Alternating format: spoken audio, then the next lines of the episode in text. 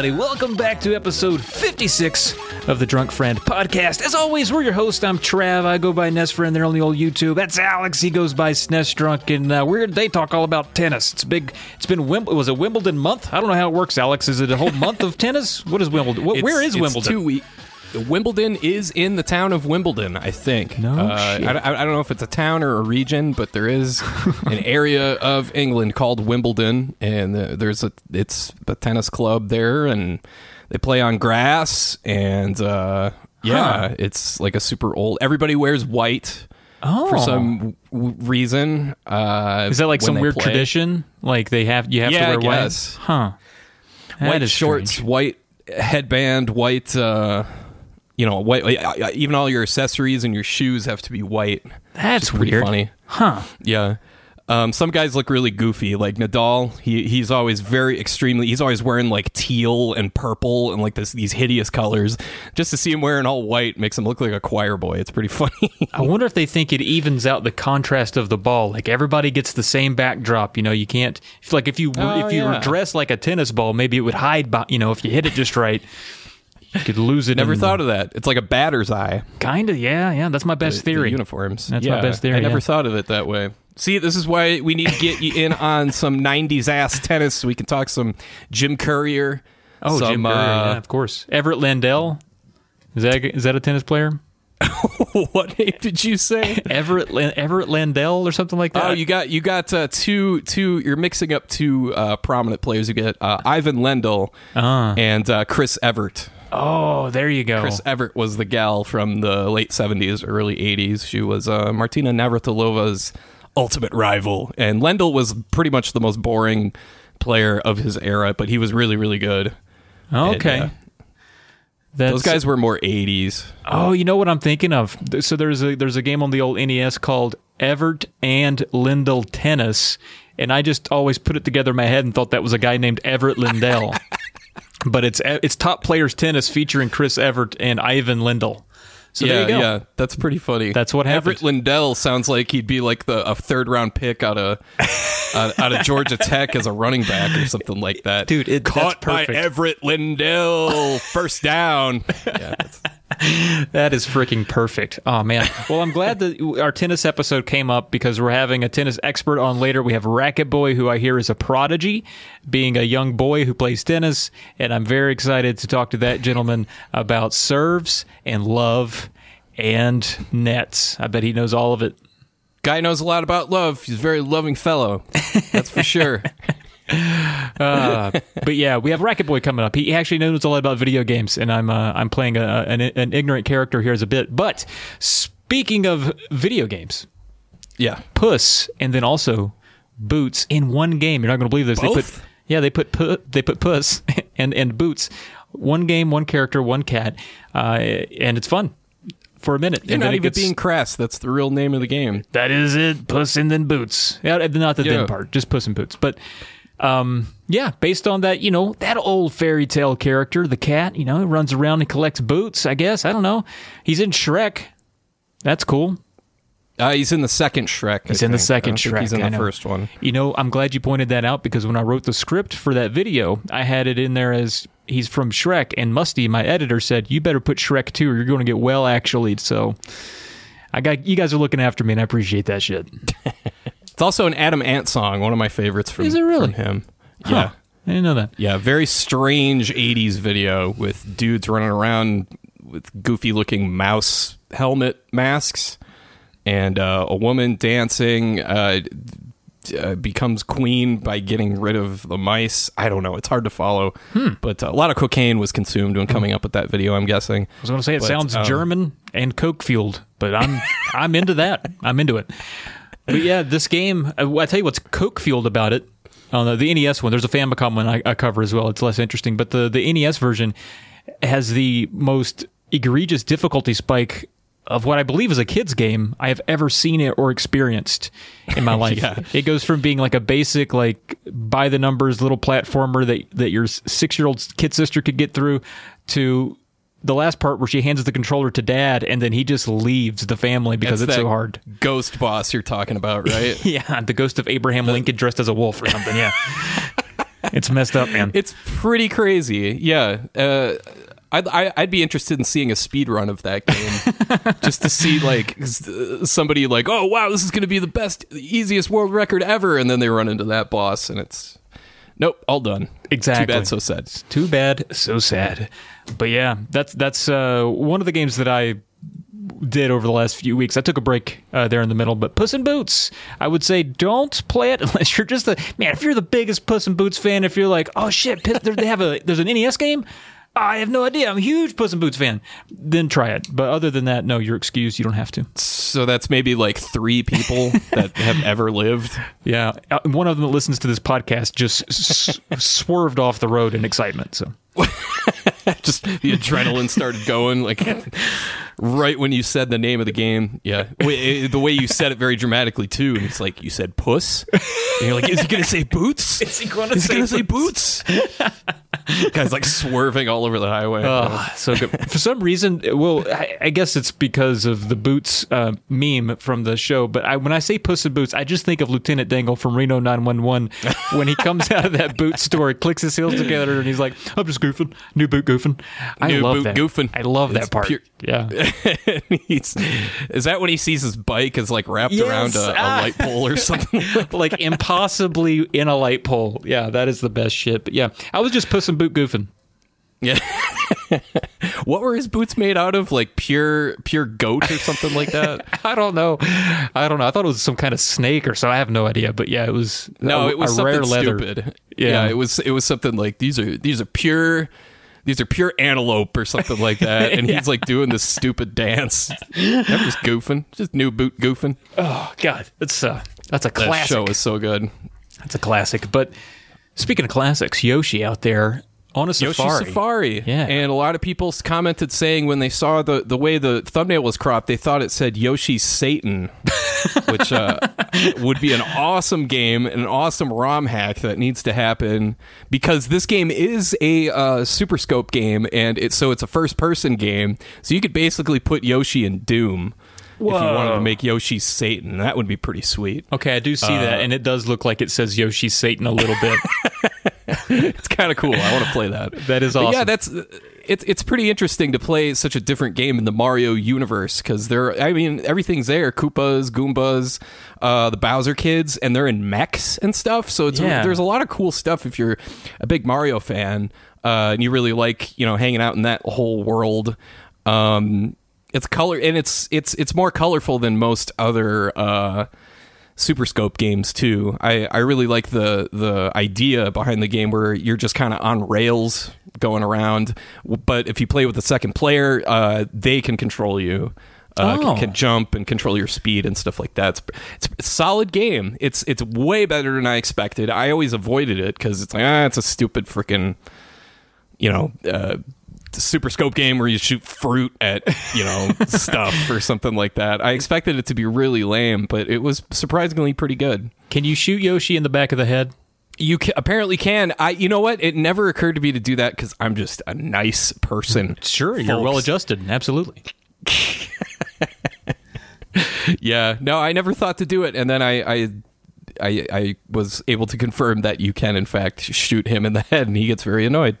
It's pretty funny. A little, little bit like Marvin from Pulp Fiction. Boy, he got annoyed when somebody shot him from the back seat. So Made a mess, Marvin. God, we should be annoyed at him for just being in the way. What are you thinking, Marvin? being in the way. Yeah, If someone's got a gun in the back seat and you hit a speed bump, you have to just automatically duck. I mean, that should just be you should just be doing that.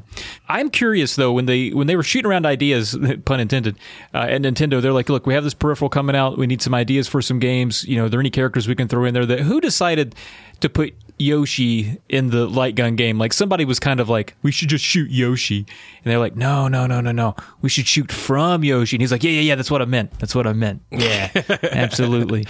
Yeah. To be a fly on the wall in that meeting. You never know. I don't know. That's a good question. I think they there was a uh, pretty con, uh, concerted attempt to make Yoshi kind of like the next big Nintendo mascot star thing. I know Mia, uh, Miyamoto. I know he really liked Yoshi, and he loved the idea of like pushing Yoshi as a, a big thing. But the truth was that Yoshi Safari didn't really sell that well. Yoshi's Cookie didn't really sell very well. So when it came to releasing Yoshi's Island, the, they had to slap Super Mario World 2 on it to kind of do the old bait and switch, even though it's not really Super Mario Brothers 2 or Super Mario World 2, rather. It's kind of its own game, its own universe. You play as Yoshi with Baby Mario, and Yeah. yeah. Well, I guess uh, you know my best theory for why Yoshi Safari and Yoshi Cookie didn't sell is because they're, uh, you know, well Safari there you had to get the gun, and Yoshi's Cookie is just a, a puzzle game with with cookies. You know, it's not what you expected. Everybody wanted to run around with Yoshi, ride Yoshi, and do all kinds of stuff with Yoshi. So, I mean, Yeah, come on. We did eventually get that. They did figure that out, thankfully. So Yeah, so, I mean- yeah, that that makes sense. Good thing they did the math there. Speaking of gloves, Oh, sure. you got uh, Super Glove Ball uh, as your recent video, and that is the Power Glove game. That's right. Uh, and what was your experience with that? Well, you got to put the power glove on. And then uh, what you should do first, though, is is weeks of yoga and really focusing on getting your endurance up on that arm, your right arm specifically, because you probably don't have a left armed power glove. I assume those are rare if they do exist. Uh, but that's the thing, man. My arm just got tired. Like I started playing it, and I was like, "Oh, we're picking it. Oh, look, it works. That's neat. Oh, I'm catching the ball. I'm throwing the ball. Wow, this isn't so bad." And then after ten minutes of that, I was, you know, my my elbows burrowed into the armrest, and the the can't the sensors aren't picking me up anymore, and it's all jittery because I can't hold my arm up. And uh, yeah, it just my arm just gave out. But, but um, aside from it just being neat, man, there's no way you can enjoy the entire game with the with the Power Glove. You got to go controller with Super Glove Ball. It's already a tedious 3D version of Arkanoid. Pretty underwhelming. It's a good tech demo. It's not a good game. Mm, there you go. Yeah. Did they make any other games specific for the Power Glove? Was this pretty much it? They had one more. It was called Bad Street Brawler. And I've not played much of it, but as you can imagine, I'm sure it involves punching dudes. Bold take there, Cotton. I don't know. I'm just, I'm just Could doing, be, you know, uh, putting it together.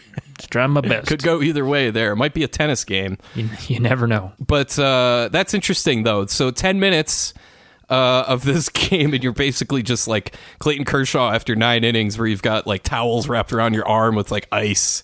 Yeah. And stuff like that. I, it's like when they tested this, is that what they anticipate? Like, did they want people to only play it for 10 minutes or so? Or, you know, how does that work? if they Like, you did, would man- think that would come up in testing. Yeah, the game is like dumb long too, like super duper long. There's like 60 rooms, and you're playing Arkanoid, and you have to like knock the walls down to get to the next room, and the rooms aren't in order. I mean, it's a huge maze.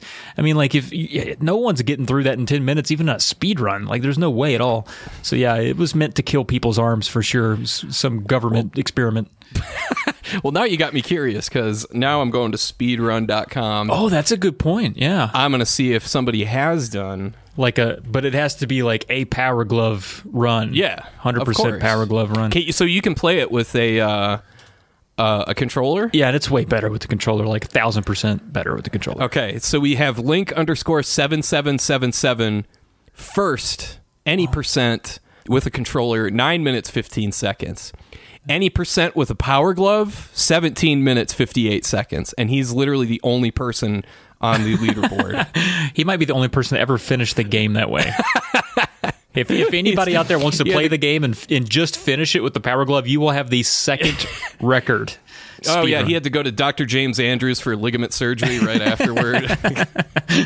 yeah, his tennis career's over with. Yeah, he looks at the Super Power Glove game on his shelf, and then he looks at the scar on his arm. Was it worth it? And he sees his, his. He's still the only person on the on the leaderboard. Yes, of course it was. Uh, and beyond that, I clicked over to the next tab. There's a warp, so there's warps in the game where you can skip levels. But the guy also has the warpless record. He had to deal with the Power Glove for for With the almost 30 Glove. minutes, 26 minutes and 35 seconds of just holding your arm up and pointing at little squares. My gosh. They usually have these linked. So yeah, this guy did this on Twitch back in 2017. Wow. I mean, he and he's going all out. He is uh this is legit. Yeah, look at that. Uh, look at those traps and those delts, though. He has been working out for this. he has good forearm motion there. My gosh, he, there's a bottle of Benadryl behind him. Like he is ready to go. That is really tough. That's actually really impressive too. Yeah, like I said, the power. Like when it works, it works, but it can be finicky. But yeah. Our guy White Hat was in his chat watching him. Oh, Hat, what are you doing in there? That's cool. Yeah, that's that's pretty funny. Nice, man. Well, maybe we should have that guy on and be like, hey, tell us about holding your arm up for 30 minutes pointing to, to blocks. Yeah, I'm up for it. I mean, it'd be like playing Bazooka Blitzkrieg for longer than five minutes. Ugh, yeah. How's that Speak- for a segue? How about it? Yeah, I was going to say Bazooka Blitzkrieg. All right. Speaking of peripherals, we had a big peripheral month here. Yeah, pretty much. Um, it, it, it's it was fun getting to know these games. Although Bazooka Blitzkrieg is pretty ordinary, it would make a great like punk band name uh, or like a Yeah. hardcore band name. But um, And they only play the Blitzkrieg bop. That's it. yeah, yeah, it's it's uh, or Blitzkrieg by Metallica. They could play two of Or those. was that a right? cover? I think it was a cover. Yeah, that was a, that was a decent game. Uh, it's just like there's no reason to play this. Like, it it gets really really boring after about five minutes. Yeah, that's the thing with uh it seems like a lot of these games tend to wear their welcome out somewhat, right? Yeah, I mean, at least Yoshi's yeah, Yoshi's Safari and uh, the two uh, Battle Clash games, you know, those are kind of boss fight oriented. So you, you want to keep going just to see what kind of boss you're going to get next. I always like that kind of stuff. Uh, Bazooka Blitzkrieg is the bosses are pretty bleh, and the the levels were washed out and faded looking, like acid washed looking. Yeah, it looks like uh, there's sun damage in the game. Yeah, somehow, yeah. So yeah, it's it's uh it's it's uh, fine for what it is, but it's not worth really going out of your way to play or anything like that. Gotcha. Well, I need to get it, go out of my way to get a a, a super scope now because scope, yeah, yeah. because I have all these games and I've just I've always been kind of waiting for one to just fall in my lap because I can take three steps down the block and get hit in the face with a light gun for the Mm. NES, but I just never see the super scope and I really want one now. So Yeah, Maybe it's true. day. I don't see him either. I'll be damned. Before we get to emails, I got to run to the bathroom and fill up my water. Okie dokie. Mm-hmm. Run to the bathroom and fill up his water. What the hell does that even mean? Is that code? I would never refill any water in any bathroom. It's what water pitchers are for. What a weirdo. I don't know how they do it down there in Albuquerque. I usually give the bathroom some water, if you know what I'm saying. Why are rugs so expensive? Has anyone ever thought about that? Rugs are too expensive. If you ever need a rug, just buy a new floor and save some money. If you're ever like, man, could use a new runner in the hallway, buy a new hallway. Rugs are too expensive. Oh boy, I really need to expand my tight five. Oh well. I'm driving a truck, driving a big old truck. Pedal to the metal, hope I don't run out of luck. Rolling down the highway until the break of dawn, cause I'm driving a truck with my high heels on. All right, sorry about that. No problemo. So, speaking of uh, horse lengths, we've got uh, an email from TopSpot here. And for those of you who don't know, TopSpot is a former guest. Uh, he comes up with really clever ideas of ways you can uh, organize your game collection, uh, everything from like printing new boxes and stuff like that. Very cool stuff. Check out TopSpot. Is it 321 or 123? I can't remember. One, two, three. One, two, three. Okay.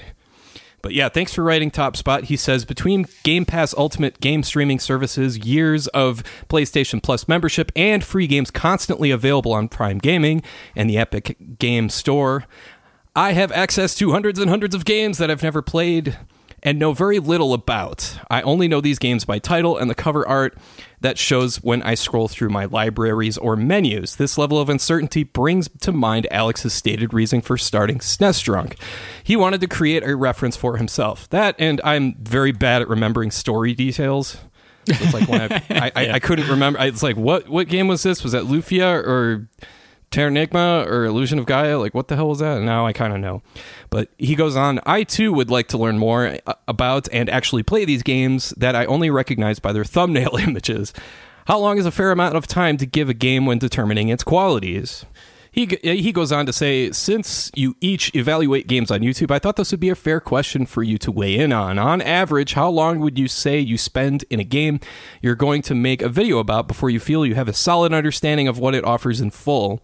What is your mindset when you play, and does it change over your playtime? Are you find are you playing to find the fun or perhaps are you keeping a critical eye on details to elaborate later? And how far into a game do you play until you feel you have enough authority to give a good synopsis of it? I'm just interested in your individual processes and how the Utah Utah YouTube sausage is made. Uh, I love the show and your guests keep up the great work. Top. Oh, all right, up, yeah, all right. Oh boy, uh, you know, for me, I think it's going to be a little different than Alex because I think uh, by the way things work with the NES SNES dichotomy, my games are shorter, uh, many times lasting uh, a good fifteen minute long game is a, is a game that can maybe take you, you know, you, it takes you five hours of playing it to learn that fifteen minutes, but um, but there's really not a whole lot of content there to to evaluate. So I get off a little bit easier than Alex. I've, I've only done one or two RPGs, and even for those, really, it doesn't take long because they tend to repeat them, repeat their mechanics over and over, right by nature. So for me, I can put in a solid hour, hour and a half, and as long as I use the my my cheat codes or my save states, and I'm able to get through a lot of the game, um, I I feel like that's a good enough amount of time for me to have a decent opinion on it. You know, Sure. Yeah. Uh, it's and anytime I will agree with you in that uh, anytime there's an NES game on my radar that I want I want to do a video on, I'm always like, well, this won't take long. so, yeah. I remember Kung Fu Heroes being like the biggest example, but that can kind of backfire because sometimes it's like I'm not sure what else to say about this game. That's But, a good uh, point too. Yeah. So sometimes I might play a game and then be like, you know what? I'm going to lump this with some other ones in some way Yeah, down the line. That's always a good idea. yeah. to kind of group it in with uh, other like I, I do remember playing um this is years ago now but I playing the Robin Hood Prince of Thieves NES game and kind of being like oh crap like there seems to be a lot to this game like there's like three completely different game modes like how am I going to cover all this and then I, I play it it's like oh these are the most like simple basic bitch game modes Right, this is a very easy to understand game. Okay, so I get it. So even the stuff that seems like it, it would be daunting, it kind of isn't. But uh, and the same applies to Super Nintendo. Really, it's a, a lot of games. Uh, yeah, well, especially now that I'm doing uh, uh, Super Scope stuff. I mean, it doesn't get much more simple than that. Aim the big, big plastic bazooka at the TV and shoot stuff. It's just a, matter after that of like you know making sure you show off the game without uh, giving everything away. I guess uh, I don't. I'm not a big fan of showing off the final boss or anything like that. But like you said. Um, uh, I do use save states. I do two playthroughs basically. One is is blind, and I just go in, go as far as I can, play for as long as I can. I don't know how. It depends on what the game is for how long that is. right. Yeah. Then I do a save state run where I, I try and see, or, or a password run where I try and see as much of the game as I can. Yeah, same. I, I, I have to play that first bit, like you know, the 1st Mm-hmm. multiple. I don't, it, however many tries I can get through before I get tired of it. Like I keep getting stuck, maybe just to get a, a sense for like how tough is this game? What's what are the things that are really going to scare people away from it? I learn all that at first because my first impressions are the ones that everyone else is really going to base their experience on. So I'm like, all right, people are Mm-hmm. really going to hate that thing, and uh, this is obnoxious. oh, and there's not infinite continues. Yeah, that sucks. So I get all Yeah. that. That's that's like the first thing I learn is like what's the hate about the game. But then Yeah. I start using like passwords and save states and skip through it, and I'm like, oh, this is awesome. Oh, well, you know, now this is easier. Now that I've learned this, I could probably go back now and do this better. So it's kind of a a bit of a jumbled learning process. But yeah, it, it all comes together. Well, he says find the fun, and you you made a great point there. You you do manage to learn understand what people are looking for from these videos, so that's what you're conversely looking for in your playthroughs, like stuff like continues, passwords, how many levels, what what what kind of settings are we dealing with, and are you? And when I play to find the fun, yeah, that's all I'm doing. Um, I'm not looking to nitpick stuff, although sometimes I can't help it. But yeah, no, I I I always go into or almost, I should say, always go into a game uh, hoping to like it. Yeah. and that's a really good point too. I really want to show off a game's charm even if it's not good. Like a lot of the NES games are janky as hell, but I'm like it, it's not as bad as as a lot of people make them out. People will just hate on an average game. I'm like, it's, really, it's not that bad. It's yeah. not that bad. So, and I I try not to, to do that either. But sometimes if they're bad, they can make for a fun video where I'm just pointing out everything about it that sucks, and we can just all agree that it's bad, but it's it's funny to poke fun at. That's great. Um, but I was going to um, make a point about the last boss because usually like, I don't like to show off the last boss, and I don't either. But I had to show off the the werewolf Abraham Lincoln in Puss in Boots because it was so crazy. so I just, you know, sorry folks for that spoiler, but Of course, You had to yeah. see Well, I mean, it's that that's like a huge part of it, where it's like, oh yeah, by the way, this game gets insanely hard at this point. So yeah, that's that's worthwhile. That's uh, that's uh, that's solid reasoning. for sure. What, there, there's been a couple cases where I've shown off the final boss too. Um, I can't remember off the top of my head, but to get back to uh, Top's question though, like how long does it take to get a feel for the game? It it does depend on what kind of game it is. Just to give a uh, example off the top of my head, I remember uh, playing a beat 'em up called The Shadow. It was unreleased, but basically finished. And that, you know, I just it's a freaking beat 'em up. You just kind of play through uh I, I don't know that that's pretty long for a beat 'em up so it was like an Yeah. hour i think uh, before i ran out of lives and continues and then i save state my way through it and it's basically just two playthroughs and it's just a few hours like not even a few hours then there's stuff like uh what was uh Tengai Zero, which is uh, far east of Eden Zero, and that's an RP, a huge RPG with a ton of dialogue. That one took whoa, 12, 15 hours something like that. You know, that that's one of those things where you just kind of put it on uh almost like as a separate project. Like you just play it an hour a night every night for for so long and then uh, sometimes it's it's tough to put those games down and put them aside, but some because I, I would like to finish them, and that, but what I end up doing usually is just going to GameFAQs and reading the story, reading the events and stuff like that, because I'm eager to move on to the next thing. But uh, Right. Yeah. And you make a good point. Like some of the more complex games, like even like Mule, which I know is like that's no one's favorite game. That's no one's favorite Yeah. game. Although someone did say that, like, yeah, man, I have Mule on my on my Android. I play Mule all the time. I'm like, well, you're weird. M- most people don't enjoy that game. It's good for you, but most people don't enjoy. it. But um, that was a game where I had to learn how to play it first. Like it wasn't just like jump and run and hit and like all of the natural things. It's like math and commerce and economics and um, so a lot of it was figuring it out. Yeah. But then once I figured it out, I liked it and I wanted to convey that. So part of my video was instruction on how to play and then an evaluation of how that works.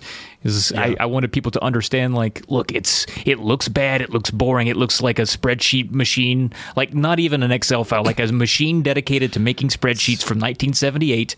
But it's fun, I promise. so it's the ultimate Trav game. It kinda was fun. but spreadsheets. Yeah, Yeah, it was a hard sell, but I liked it. Yeah, no, and that's uh, and that's a good way to go about it. I think, especially in that case with that game, because I, I guarantee you there are a ton of people out there that that rented that game, turned it on, and were like, "What the hell is this? What do I do?" Exactly. Yeah. I, I have no idea what to do. And now they they see that game, they see your video, and then they're like, "Oh, that's what you do." Like 20, 30 years later, that's what you that that's what that game is. It was kind of like you unlocked for me with uh, Big Sky Trooper. I was like, oh, that's how you do that. yeah. Yeah, it took me forever to figure out what the heck to do. Like, okay, I need to go down to the planet's surface. How the hell do I do that?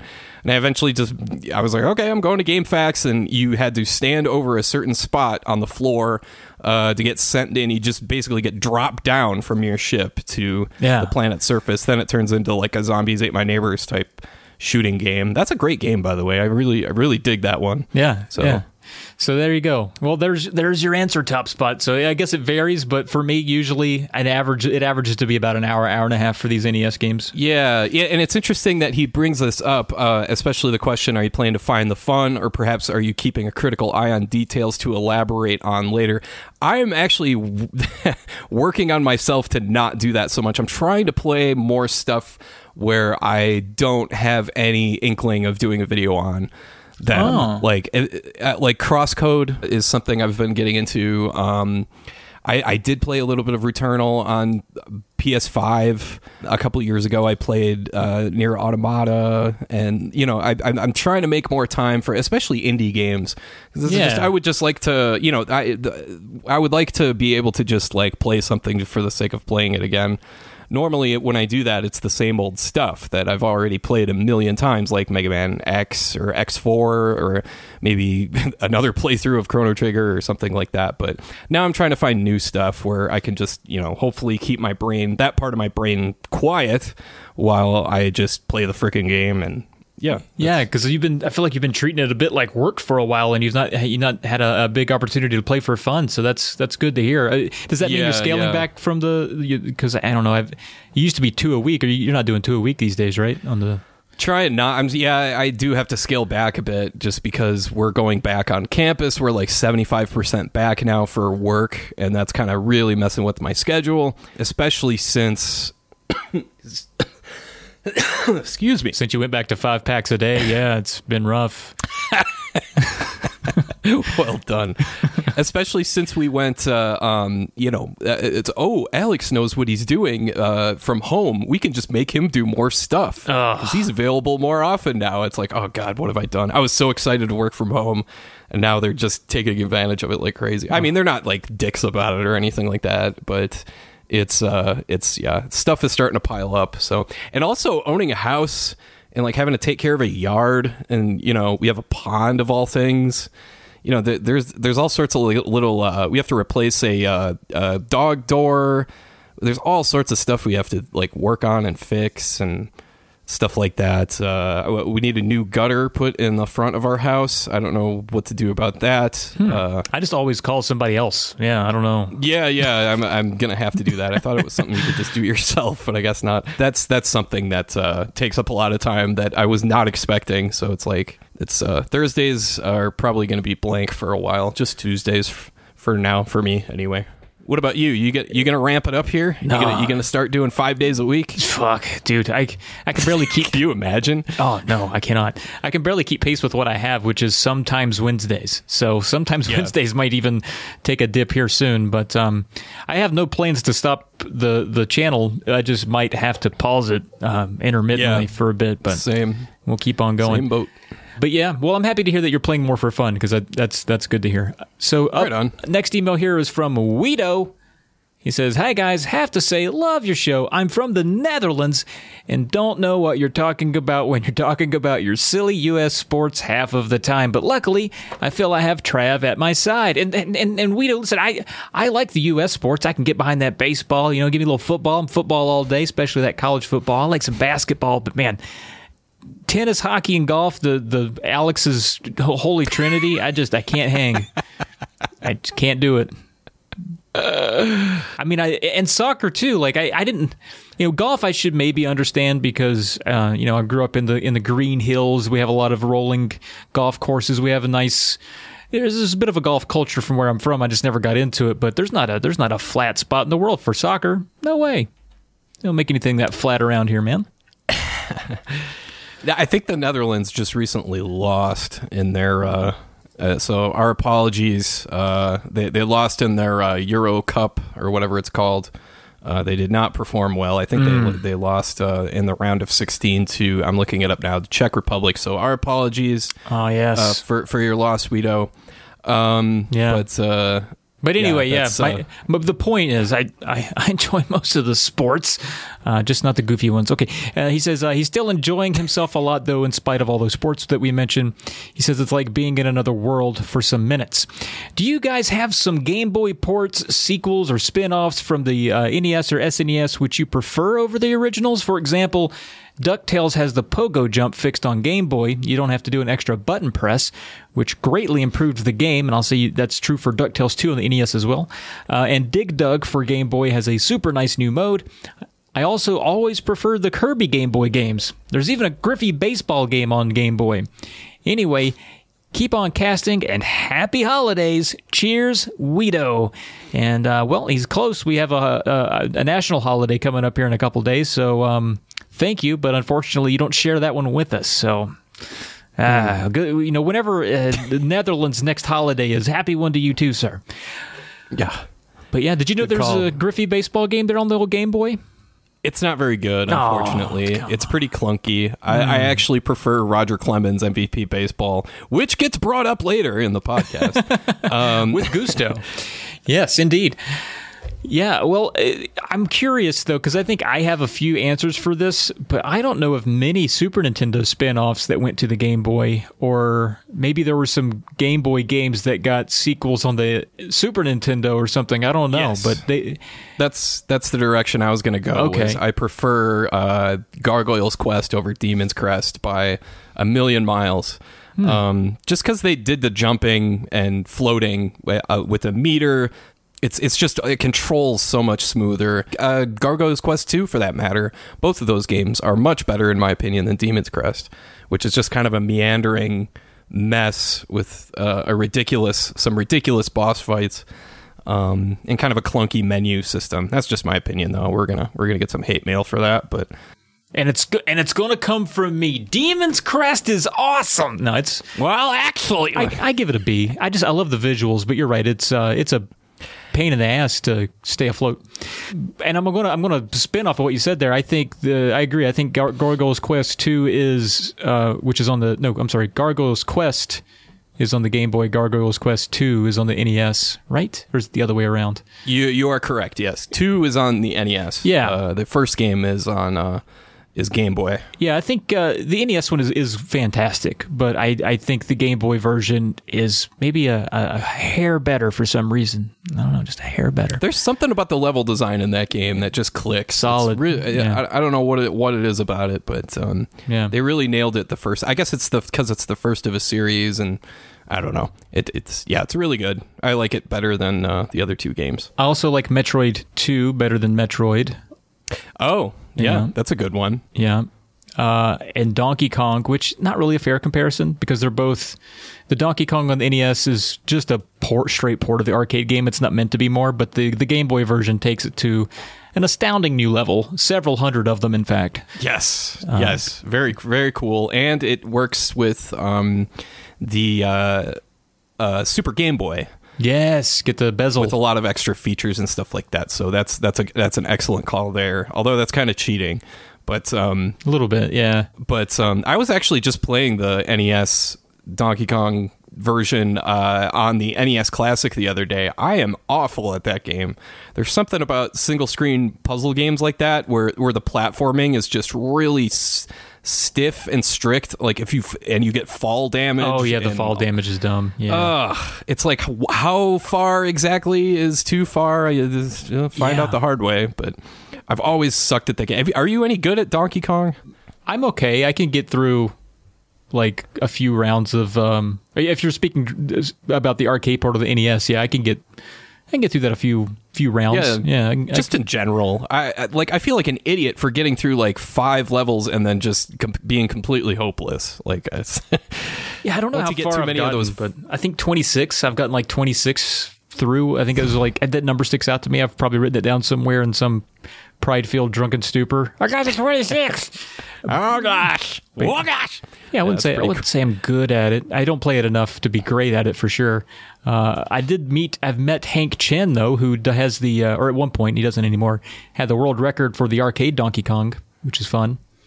Yeah, not that, uh, not that fraudlinger. Uh, what's his name? Not Billy Keith Mitchell. or something. Billy? Billy Mitchell. Yeah. Yeah. Keith. Who the hell is Keith? Keith Mitchell was a left fielder for the San Francisco Giants back in 1989. Yeah, I probably probably is. No, wait. I'm sorry. I messed it up. It's that's not Keith Mitchell. That's Kevin Mitchell. Oh, you I have dummy. no idea who Keith Mitchell is. He's is. a golfer. I just uh, Googled. He's Keith Mitchell is a golfer. kidding. No, he's uh, an American golfer from Chattanooga, Tennessee. He's 29 years old, and uh, he was just recently cut from uh, a tournament. So there you Look go. Look at this picture. I, I don't know if this is him, but this Oh, is the the belly first, out? Uh, the Yeah, I see he's, that. He's wearing a shirt that says "I heart Keith Mitchell." Must be his dad. That's cool. I had no idea he was a golfer. That must be why I came up with that uh, Has to be. that that name. And how That's does he just funny. look like a golfer? Like, do you see a picture of him? He's just a little bit tan, has a Nike hat. He just looks like Yeah. carbon. He looks like a PS2 go- golfer. I'm telling you, you could take uh, Charles Howell III, Steve Stricker. Like you just Google these guys, and they all. It's like there's nothing else in this this dude. In the in the this guy can ever do in the the rest of his life and not be like oh you look like you play golf I know. What is it with that look? here the t- here here's Charles Howell III Oh, I didn't tell Google him. can, yeah, I can't tell him apart from the last guy. Can you imagine this guy as anything other than? Yeah, he, of course he plays golf. What else is he going to sell insurance? I guess I, I don't know. That's it is bizarre. Anyway, sorry, uh, Guido, to jump back into golf or to sports you don't like. Whoops. Um, but yeah, I can't think of anything else uh, really. I'm sure there's more. Oh, and I, I agree. I think I like his personal preference. I don't know if it's a universal thing, but I do enjoy the Kirby Game Boy game more than the NES one. But that's because uh, I had that one when I was a kid. So Mm, yeah, the, the the NES Kirby will win for me every time. Okay. Uh, that's uh, that's top five NES game for me. right on, man. Very cool. Well, So take that. Take that. All right. All right. Well, Guido, thank you so much for the email. And again, happy holidays there in the old Netherlands, whenever they occur. I think they're. I think that's just a callback to uh, how it's always the holiday season. Whenever we get to these emails, Exactly. Yeah. Or it's at least a different holiday at some point. But yeah. Um, all right. Well, coming up, uh, we do have a tennis expert, I guess, uh, but more so than that, the the head man, the front man for RacketBoy.com. Which is a website. If you're a collector, or if you've been anywhere near a video game for the last uh, 17 years or so, you're probably familiar with that website, or it's at least come up in your Google search for some reason. You wanted to know more about what what the hell peripherals come with the TurboGrafx 16. You Google that, you probably landed on RacketBoy.com. So uh, Exactly. yeah. So we have Nick, aka Racket Boy, coming up next. Did you know that during her various tomb raids, Lara Croft often contracts the services of a perverted Sherpa named Greg? Did you know that Gordon Freeman actually does talk? And once you hear his voice, you'll realize why the Half Life game developers refuse to write any lines for him.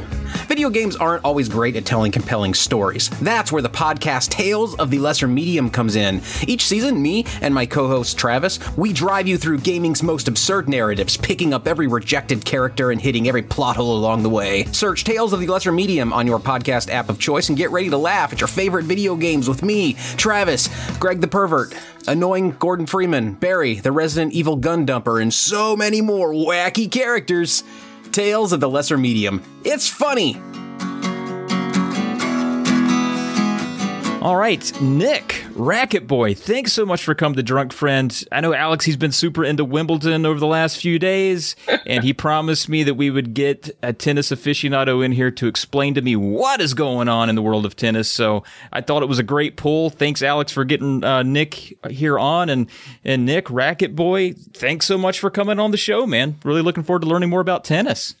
Y- Yeah, I, I, I'm- I'll see if I can uh, be helpful in that. But uh, it's, I'm glad to be here. Now, when it, when Great, it comes to great. rackets, are we talking regular tennis or racquetball or badminton? I mean, virtual tennis. I mean, Oh, vir- vir- I virtual I tennis can help is awesome. Uh, that's for uh, uh, you're talking this uh, Sega Dreamcast, right? yes, Dreamcast. Yeah. Yeah, that that game was freaking awesome. Virtual. But yeah, are you telling anyway, me he's not really into tennis? Are you telling me this is this is all false and I'm not going to learn all about tennis? And there's John McEnroe and who are some other ones? That we don't have to do this, but yeah, okay, all right. Jimmy Connors, Y- you, Okay. Andy you probably Roddick. know more than I do, to be honest. So Andy, Ro- uh, Roger Federer. just don't ask me about the scoring. I just know they Well, say anyway. love a lot. It's they say it all sultry. They're like 15 love. Oh, by the way, guys, I don't know if you can hear this. You probably won't, but there is a thunderstorm over my house right now. So if oh, you, oh goodness! You might not hear the thunder, but if you hear me squeal, it's because Oh, nice. there was thunder. And also, if I disappear, it's because there was lightning. So I just wanted Okay. to give you a heads up. Yeah. Okay, right on. Nick, thank you so much for taking the time to hang out with us. Uh, I really wanted to say that uh, you're a massive influence to my channel, which is of course uh, the SNES Drunk channel. But I've really wanted to know what is a Racket Boy and how the heck did you come up with the name? No, actually, it all started uh, my freshman year in college. So my last name is Reichert. Uh, it's a German name, and uh, my roommates never really tried too hard to actually pronounce it correctly, and so they just called me Racket all the time. And even by like my junior or not junior sophomore year, I was getting, uh, you know, they didn't uh, introduce me to their other friends and everything. And like, this is Racket, and I'm just looking. They just look at me weird, and I'm like, you can call me Nick, uh, you know. and so it just kind of stuck. And then, you know how it is, uh, even in the in the '90s or early 2000s, like trying to find you know a screen name that isn't taken. And uh, Right, exactly. yeah. Racket surprisingly was taken, so it's like, oh, I'll put a boy on the end of it, and you know, it's and it, yeah, I started mostly on forums and everything before my own website and everything, and then when I started my website, it's like, oh, it probably won't get that popular. I just use my screen name, and and now it's all you know. I get questions like today, where where'd you come up with your name? And Yeah, and you have to attribute it to two of the laziest roommates ever who couldn't try to Yes. pronounce a two-syllable name. I was like, yeah, two syllables, man. I would I would have given that a try, but these guys, yeah, they don't know yep. that they they made history. Do they? Do they know that uh, the, your website exists and they're responsible for the Um, name? Some of them do. I mean, they're not they're not quite the same interest level of the content as I am, but Right, yeah, right. I think uh, some of them are like, oh yeah. Very cool. so, yep. I love it. So, uh, what are some of your own memories of childhood video games and what made you, you know, eventually evolve into, you know, some kind of uh, website that involved uh, retro video So, games? I grew up in the '80s. I was born in '80, and uh, I I didn't. Uh, my parents are one of the types that didn't really want to actually like buy me video games if I. I so I'd start a lot in the in the arcades and everything. They'd give me some quarters every now and then, but kind of the line was that if I was ever gonna have my own, you know, home based video games, I'd have to buy it myself. And of course, and I also didn't get an allowance or anything like that, so it kind of took a while. So I kind of started out in the arcades pretty heavily, you know, in the 80s and first half of the 90s especially. So, but there was a lot of good stuff back then and um but you kind of had to, you know, sprinkle it through your routine a little bit. Um Sure. and eventually saved up for a Game Boy. I think Game Boy is first. It's kind of fuzzy because it was very close between the Game Boy and then the Sega Genesis. Um, and again, kind of low budget as far as spending. I got quickly into the FuncoLand uh, environment of getting that. Uh, you're familiar with FuncoLand before uh, GameStop course. bought them out? Yes, with the little Yeah. newspaper price list and all that. Oh yeah. Um, so I remember, you know, kind of late elementary, early junior high, like taking that newspaper with me in the, in the, the more boring classes, bring a highlighter with me and kind of like highlight the ones that sounded especially good and at a good price. And, and of course, you're getting like so psyched up, like, oh man, like I'm to get like these 10, you know, like these really good deals. Like this one's only like $2 and it's, you've seen it in the, the ads and all that type of stuff. And so you go cruising into Funcoland because we didn't have one in our. I lived in a at that time. I lived in a really small town, and uh, so we had to go to a bigger. It was Lansing. I live in Michigan, um, so we went to Lansing, and they had a Funcoland there, and uh, come in with my little highlighted price list, and uh, I'd start reading off, you know, my top choice. They'd look, nope, don't have that one. You know, go to the next. Nope, don't have that one. And so you're like on- exactly. number 15 on my list. I'm like, oh, great. Okay, you know, you finally scored something. So, and number 15 is like Wrath of the Black Manta or something. well, like I mean, I, I, I like to think I had good taste even then, but, uh, but, you know, unfortunately, you know, did trade in some decent stuff and I did get my, my Sega CD that way. And even though I didn't have like some really good stuff, it, it had a lot of good memories and kind of solidified some of that Sega up, upbringing I had. Um, and, uh, and I think kind of going along with the route I ended up taking as kind of the quote unquote retro gamer, it's I it wasn't always like a uh, as much of a deliberate choice as it is now, but it was going back to like the budget aspect. Of course, back then, like retro gaming, uh, what it was back then was actually like a budget friendly choice, you know, Mhm. and uh, so I I even in like that. Uh, as much as I love the the Saturn and the Dreamcast now, like I was pretty late. I've always been kind of late to the game on a certain console generation, uh, just from that budget aspect, and so it kind of built that culture, I guess, in my gaming life. But that's kind of how it played out. You know, I'd, I'd uh, I got the Sega CD kind of late. That was actually my first CD player, but um, Huh. it is what it is. And then got the Saturn. I think like I don't. I'm trying to think if the I don't think the Dreamcast was out. That one I think was still live. That was in beginning of college, and then I got the Dreamcast like right after uh, they announced it was being discontinued, and then like Toys R Us had them all on clearance and all that type of stuff. And uh, s- started scooping that stuff up. So it's just kind of been that that kind of routine. Uh, and to this day, like I think I had a like my newest stuff is a Wii U. Um, got my son a 3DS, but I don't actually haven't played that too much myself. But that's kind of uh, kind of my thing, I guess. So Yeah, it's always fun to be, uh, at least for me, to be a little bit behind because I spend so much time on the f- systems that I like. Like yeah, I, you know, I I have a hard time moving forward. Like I never get jazzed about new consoles like my friends do. I'm really jealous of that too because they're all real excited. They watch, they have launch parties, and they're all you know picking out the games they want, and then they pay seven hundred dollars and get one or two games, and Yep. uh, that's all they have for a while. And I'm like, I just can't get into that. Like I. I I'm a little bit jealous that you have something to get hyped about, but I'm just going to keep playing my Nintendo.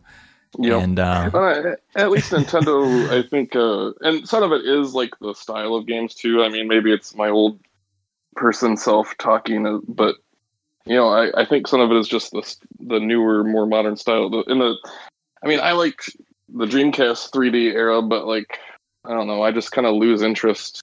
Other than Nintendo stuff, I guess I kind of lose interest when it comes to like the typical PlayStation, Xbox stuff. It I, I mean, I'm not trying to put down anybody that likes the stuff, but it just doesn't appeal to me too much. If there's something on those systems that I that interests me, it's usually like a a 2D game that just happens to be on the system. And but I see, I always thought that naively, you know, years ago that uh, that uh, you'd have those types of games that would end up, you know, sticking on the the slightly older consoles just be- because they could run technically on them, but I guess that's not how it goes, and that's not how. That's kind of what I thought works. too when I was Yeah. growing up. Was like, oh, it's just going to be more 2D stuff. That's just kind of more 2D. It's going to be like Yeah. rotating around the 2D. Like I don't know. Maybe I was Yeah. naive thinking about No, that when I, was a kid. I mean, Were you the same way? yeah, I kind of figured, especially like say Sonic, like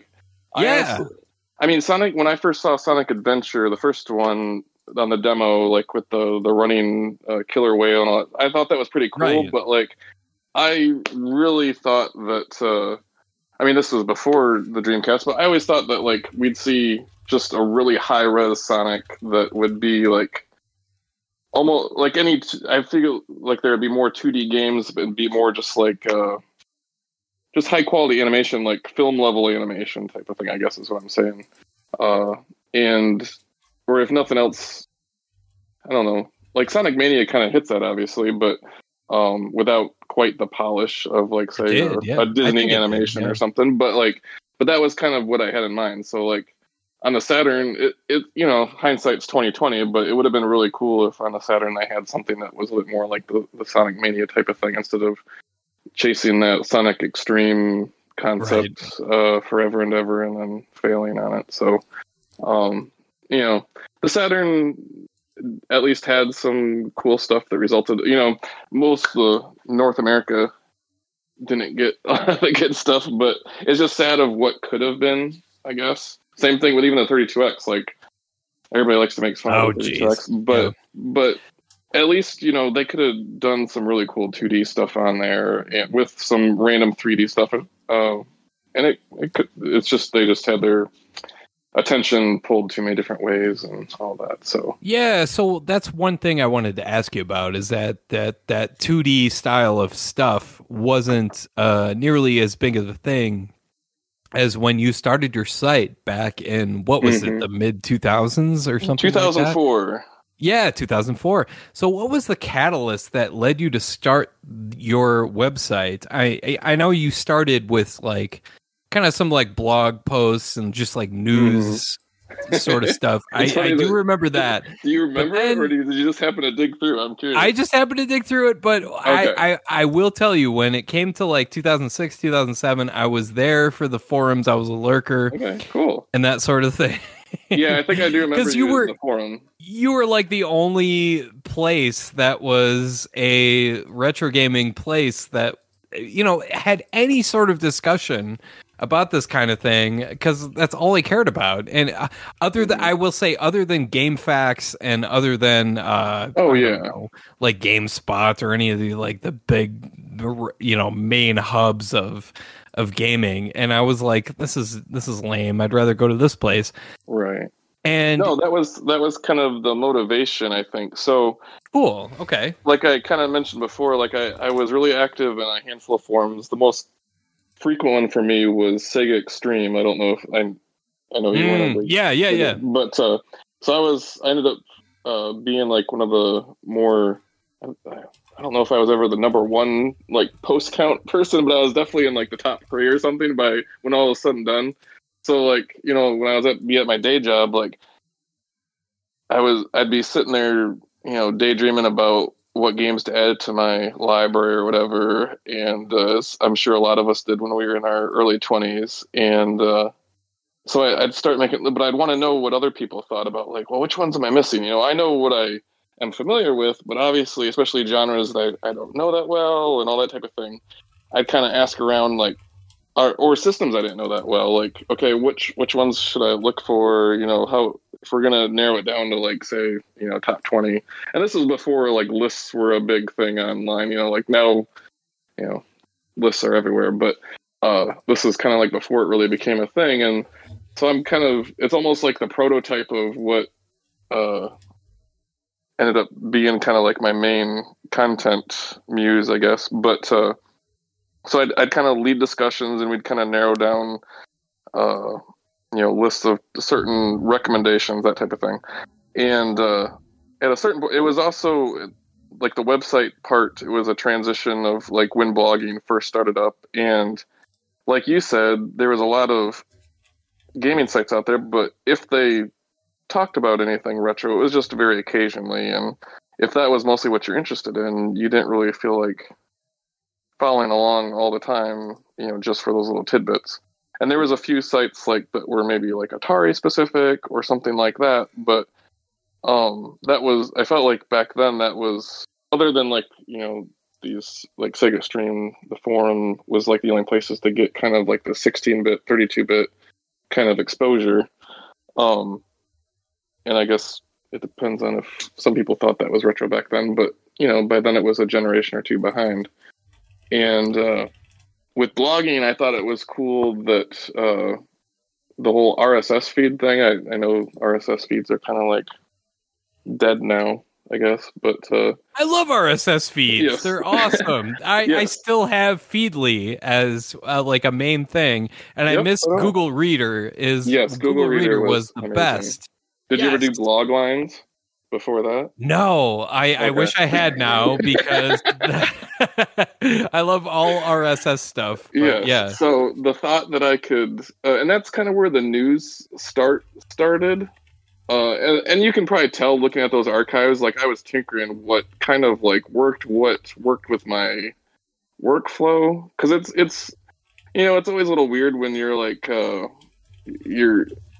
It's probably not. I'm probably not the only one that does had, did blogging that kind of did it while they're supposed to be at work. Is that I can't be the only one, right?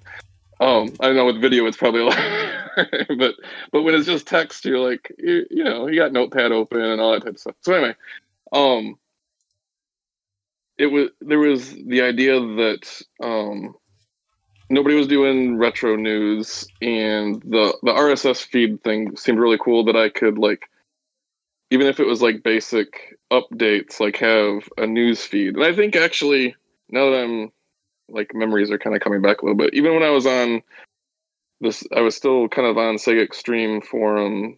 I think during that transit, like the first, you know, six months, year, whatever. And I was trying to get other people to kind of like pitch in to like create a news feed for that site. And like I only seemed to be the only one that was really interested in like doing it. So at a certain point, and I I was doing stuff that wasn't Sega, so it's like hey, maybe I should just, you know, make this a thing for myself type of deal. And, uh, but at a certain point with the new stuff, you really kind of have to stay on it and like stay informed and take the effort of really like writing all that stuff out and being thorough on it. And I don't know if it's like a laziness thing or just like not wanting that pressure, but eventually that kind of the novelty wore off, and it's like, you know what, I'm I don't think I'm really cut out for that particular part, but I enjoyed some of its feedback that of you know that you get from readers and everything of what seems to resonate with people, and it was also kind of chasing that the interest of of your own of kind of developing like articles or guides or lists or whatever you want to call it that kind of fill a need. And Well, that's the thing, and uh, that brings me to the next question. Uh, you wanted this stuff to be useful for other people. Uh, your latest Yeah. guide that you just published is for rarest and most valuable Sega Master System games, and so uh, that makes me ask, like, how do you curate this info, and uh, you know, how do you make sure it ends up being useful? Like, what kind of sources are your go tos for stuff like this? Yeah, so obviously it depends on the topic. Th those rare and valuable ones in particular. Um, so previously, a lot of them, like say that Master System, when I actually had a previous draft or previous edition of that guide that uh, at this point was ten years old, which is why I needed to update that one. But uh, like some, some like say the Genesis or the NES or Super Nintendo, I, I would try to update every few years, but you know, Master System is a little bit more less mainstream, and I'm probably not as passionate about it. I don't actually own one myself, so uh, you know, takes a little bit more effort to get in there and update it. But like, so the first draft, I, you know, information was a little bit more scarce, but I, as basic as it sounds, I'd go on eBay and I'd search both active and closed listings and kind of sort by price and all that type of thing. But the tricky part with that is if stuff's like super rare, like it doesn't show up too often, so you're kind of, you know, out of luck unless you stumble on some extra information. Um, over the well, and I, I would also search forums and stuff like that. You know, just basic googling thing. I've gotten pretty good at research as far as like finding good sources and knowing what kind of things to to search for to kind of pry little pieces of information out and you might it's almost like detective work sometimes too you might get a hint of something and but you know on forums people can be like not calling things correctly or don't really know what it's called especially if mm. it's like variations and that type of Sure. stuff and so it's Yeah. like you're, you're you're literally piecing together clues but then you're using those Okay. clues and more searches and you're kind of going through as the years gone by and you know you get more readership and you get people like say this post that you posted 10 years ago it's funny how every now and then somebody new will comment on it. It won't be some garbage comment it'll actually be something useful. Right. and, and so they'll kind of bring more stuff up. And so a lot of times um depending on how urgent it is like sometimes i'll just let those comments kind of accumulate. And then when it comes time to that i feel like i'm Yeah. ready to update it you're kind of collecting that. And then as you're researching those things in more depth you stumble on these other ones i don't know if you happen to see one tweet i had where um, i can't remember if it was that particular guide or the one before it where it's like because there's a certain satisfaction when you're when you're getting close to finishing up a piece and you're like oh yeah i've got all the basics down. I got pretty much all the writing down. I just got to do some formatting and some links and some graphics. And then you're almost there and you're like oh i just found this extra piece of information. Like say two more games that are like rank pretty highly are going to rank pretty highly. It's like all right this is disappointing that i have to write more but like it's going to be really thorough and really well done when i Yeah. get it in here it's like this mixed feelings like oh crap i got more work but man Yeah. it's going to be good when it's done so hundred percent, yeah. Uh, Yeah. All the time that happens to me personally. um, I, I, I that's that's one of the things though where I go into. You you you leave comments open on your uh, guides where you. Is that not normal anymore I don't think it is. I don't think it is Okay. anymore. Um, but yeah, no. When it comes to like, uh, you know, your Super Nintendo guides, I mean, those are the ones I look at all the time. That you're you're updating and all that sort of stuff, and you come up with stuff that I've never even heard of. And Like, for me, okay. that, that's that's quite a compliment so i appreciate that Oh no, for sure. Like, okay, here's Batman Forever from Walgreens. That's like, that's like, okay, here, here's this uh, pack for this crappy game that was only offered at this uh, department store. Okay, fine, whatever.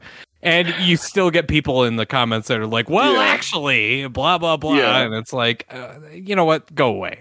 But Yeah. anyway, No, I was actually thinking about that today. Uh, Yeah. the, the the weird, you know, know-it-all type people. Because I was, uh, some of it was just kind of anticipation of our conversation, but I was kind of thinking about, you know, this the kind of transition of writing and learning and all that type of thing over the years, and you know, if especially if you've looked at some of my earlier stuff that hasn't been updated, like, oh my goodness, like, and you probably feel the same way about videos, maybe where like Sure. something you did years ago, you're like, oh my Uh-huh. goodness, that is garbage. Like, how could I have put that out there?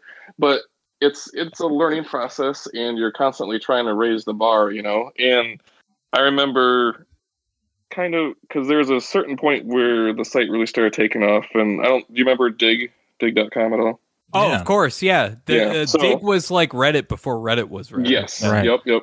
And so Racket Boy did really well on on Digg. on Digg. And- Okay, Yeah. Um, that was kind of like a big kind of turning point as far as traffic. Wow. And uh, but the that tells you how old Racket Boy is, folks. This going back to like the mid 2000s. This is like two, Yeah. 2005, 2006. It's like- older yeah. than and Reddit. it's- I'm sure it's probably the case with Reddit or whatever. Like Yeah. you, all the people come out of the woodwork of, especially Wow. when something goes to the front page and you're like, oh my goodness, I can't believe he missed this, you know. And right, Sure. exactly. but it was kind of at that as even though it was painful especially the probably the more painful ones was where after it would get attention on Digg it the link would make its way around on different forums Hmm. like, especially some of the crabbier ones and you'd be like hey racket boy posted such and such and like you know they're having these more private conversations dissing your work and everything and it's i remember there was days where I'd be at work reading this thing and I'm like trying not to get steamed about it and I'd feel I wouldn't say I was depressed, but I was, you know, it bums you out. Sure, and it especially does. when you're yeah, you're in your mid twenties, you're kind of only like a year or two into this thing. And you know you're not like a serious journalist or like you know, not I don't even consider my I definitely don't consider myself like a hardcore gamer. I'm I'm I have an interest in it and I like researching stuff, you know. But, you know, obviously there's more knowledgeable people online that, you know, and so anyway, it kind of bums you out, but at the same time the more you do it, the more you kind of want to shut those people up in advance. So you're mm-hmm. working harder to research harder and, you know, dig up more of that stuff. So these people have less to complain about and it's it's a, it's a useful tool, you know, to keep you motivated. And it's still even though I don't encounter that much anymore, I still have that kind of like nagging it doesn't it's more of a motivation and nowadays. I mean, Sure. this is like what 16 years, 17, 18, Oh whatever God. yeah, and so it doesn't it's it doesn't bug me it's just more of that kind of like motivation of you know let's let's push a little harder let's make sure i got my bases covered it's more of like this mental checklist of you know Yeah. and stuff still slipped through and and at least now it's nice sure i'd love to have the the the super high numbers on like google analytics that i used to have like on those particular Digg days but like yeah. it's nice that maybe the the audience especially since i'm not Right. on youtube i you know there's a, a less of a certain kind of audience that frequents the comments i get I guess on a blog post nowadays so it i get a little bit more thoughtful responses and in fact i had uh i think i had one on the master system one you mentioned where Yeah, that's Oh. your latest one where it was uh uh just a couple months ago, I think. yeah Uh, so i i still have Master we'll have System. Yeah. I will still have some people that'll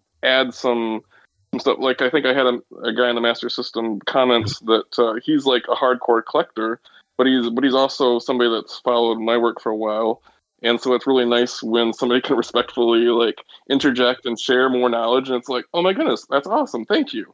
You know, You know, I think And it so- is kind of coming around to the point where it's where where it's getting a little more self aware on whether or not they're uh, they're well actually is you know uh, whether that comment is actually useful or not, or if it's just you know pedantic and it, Yeah. it certainly helps when people are you know just nicer in general and speaking of that um, it is interesting to hear that from what you said from your perspective because of the forums at Racket Boy. They're what drew me into the site, and they're what led me to stay. And I did look up my forum stats. I uh, officially joined back in August of 2011, but I lurked for years before that. And I just love the fact that the forums are still going.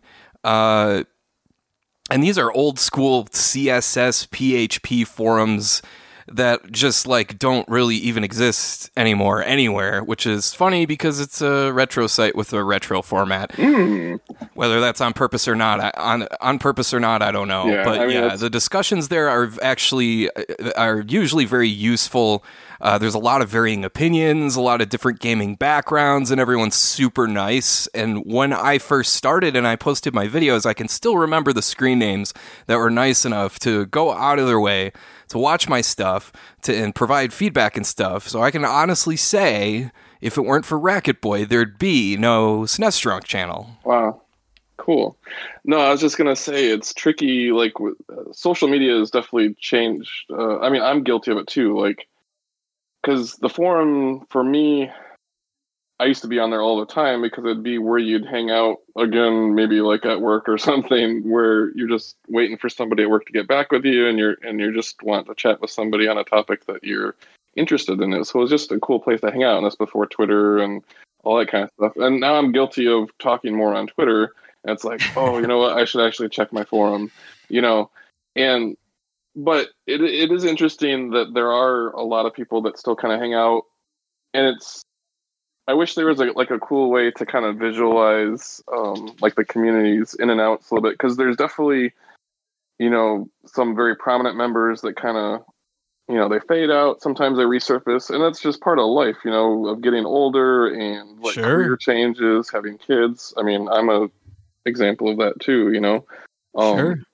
but it, it does it it's interesting to see uh different members come back in and out of the forums um but it but it but it is a it is a, a interesting like subculture i guess. And uh, the one thing i do like about forums is just like uh as opposed to like say a twitter conversation it maybe this is just me and my goals with the site. Is like having like a reference of things. I Yeah. and that's and that goes into what drives me with the website and everything. It's and as you can probably tell especially with me revising so many things and expanding it's like i'm literally trying to build a reference. And like i've heard you talk about your stuff of like helping you remember your games by way of your videos. Like a lot of my work even though i was feeling that need especially early on like a lot of it really is me doing research for myself and i'm like learning in public type of thing. Like i'm sorry if i'm breaking any illusion for people that i am like just spouting all these articles off the top of my head and like i just happen to be all knowing and and not that i'm claiming all my stuff Aw, is like super thorough but like You're not. Ah, but I, but it's it's it goes back to just like those early forum days of like and having conversations with people like, okay, what's the best stuff on this topic? Like, and so I I start making an outline, I start making notes, and I flesh it out, and and you're literally evolving it over a course of 15 years. Like that's what it is. And people keep asking like, are you gonna make a book out of this someday? It's like.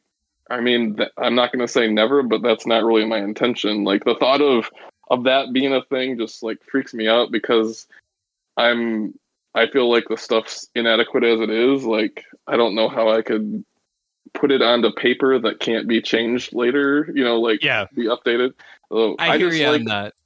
I like the and same goes with video. Like I respect those of you that do the video work because it's it's not like you can just go in there and edit it super easily later. So props to you. But uh I like the evolving nature of it. I like building that reference. I mean, even as somebody that puts the site together, like if I'm in a game store and I'm like looking at these shelves of cartridges or whatever, and it's like, oh, you know, like I'm, I'm googling, you know, Racket Boy defining games for the whatever, and you know, like what is Battle should look for. Clash? yeah well especially like i don't know if uh, we have a store called disc traders it's a chain where they have uh, is it buy five get one free or something like that so like say i'm closing in on getting a free game i'm like all right let me look through my my guides here and see if i can especially if it's a, a system like say the ps2 or something where it's got a you know the shelves are just enormous and like okay i'm going to go through this and look through this alphabetical shelf to see if i can find something that may be interesting so um it really is a lot just for myself type of thing. So it's it's just been kind of one of those fun lifelong adventures. yeah. So What is Bazooka Blitzkrieg? What what, what is that? Can I can I play that with a controller? Can I play that with the con- can I play it with the SNES mouse? Like what is that game? yeah, It's like no, that game is only compatible with the Super Scope. Oh, too bad, so sad. Yeah. do you end up u- using your videos as uh, references sometime now for yourself? Oh, for sure. Yeah, I I go back and I I always use my own stuff because I I am incapable of referencing like what I said five years ago or Yeah. even one year ago. It, it, it's especially frustrating when I'm like I I constantly got, get comments about uh Cyclops, the X Men character. hmm And uh, eh, this is a video I made back in 2014.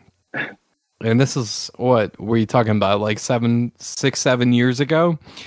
It's like, oh, I, and I said some like offhanded comments back then, like about like, oh, I, nobody likes Cyclops. and I'm like, I still get comments like, I like Cyclops. I'm like, what the hell are these people talking You don't about? Like, even saying it.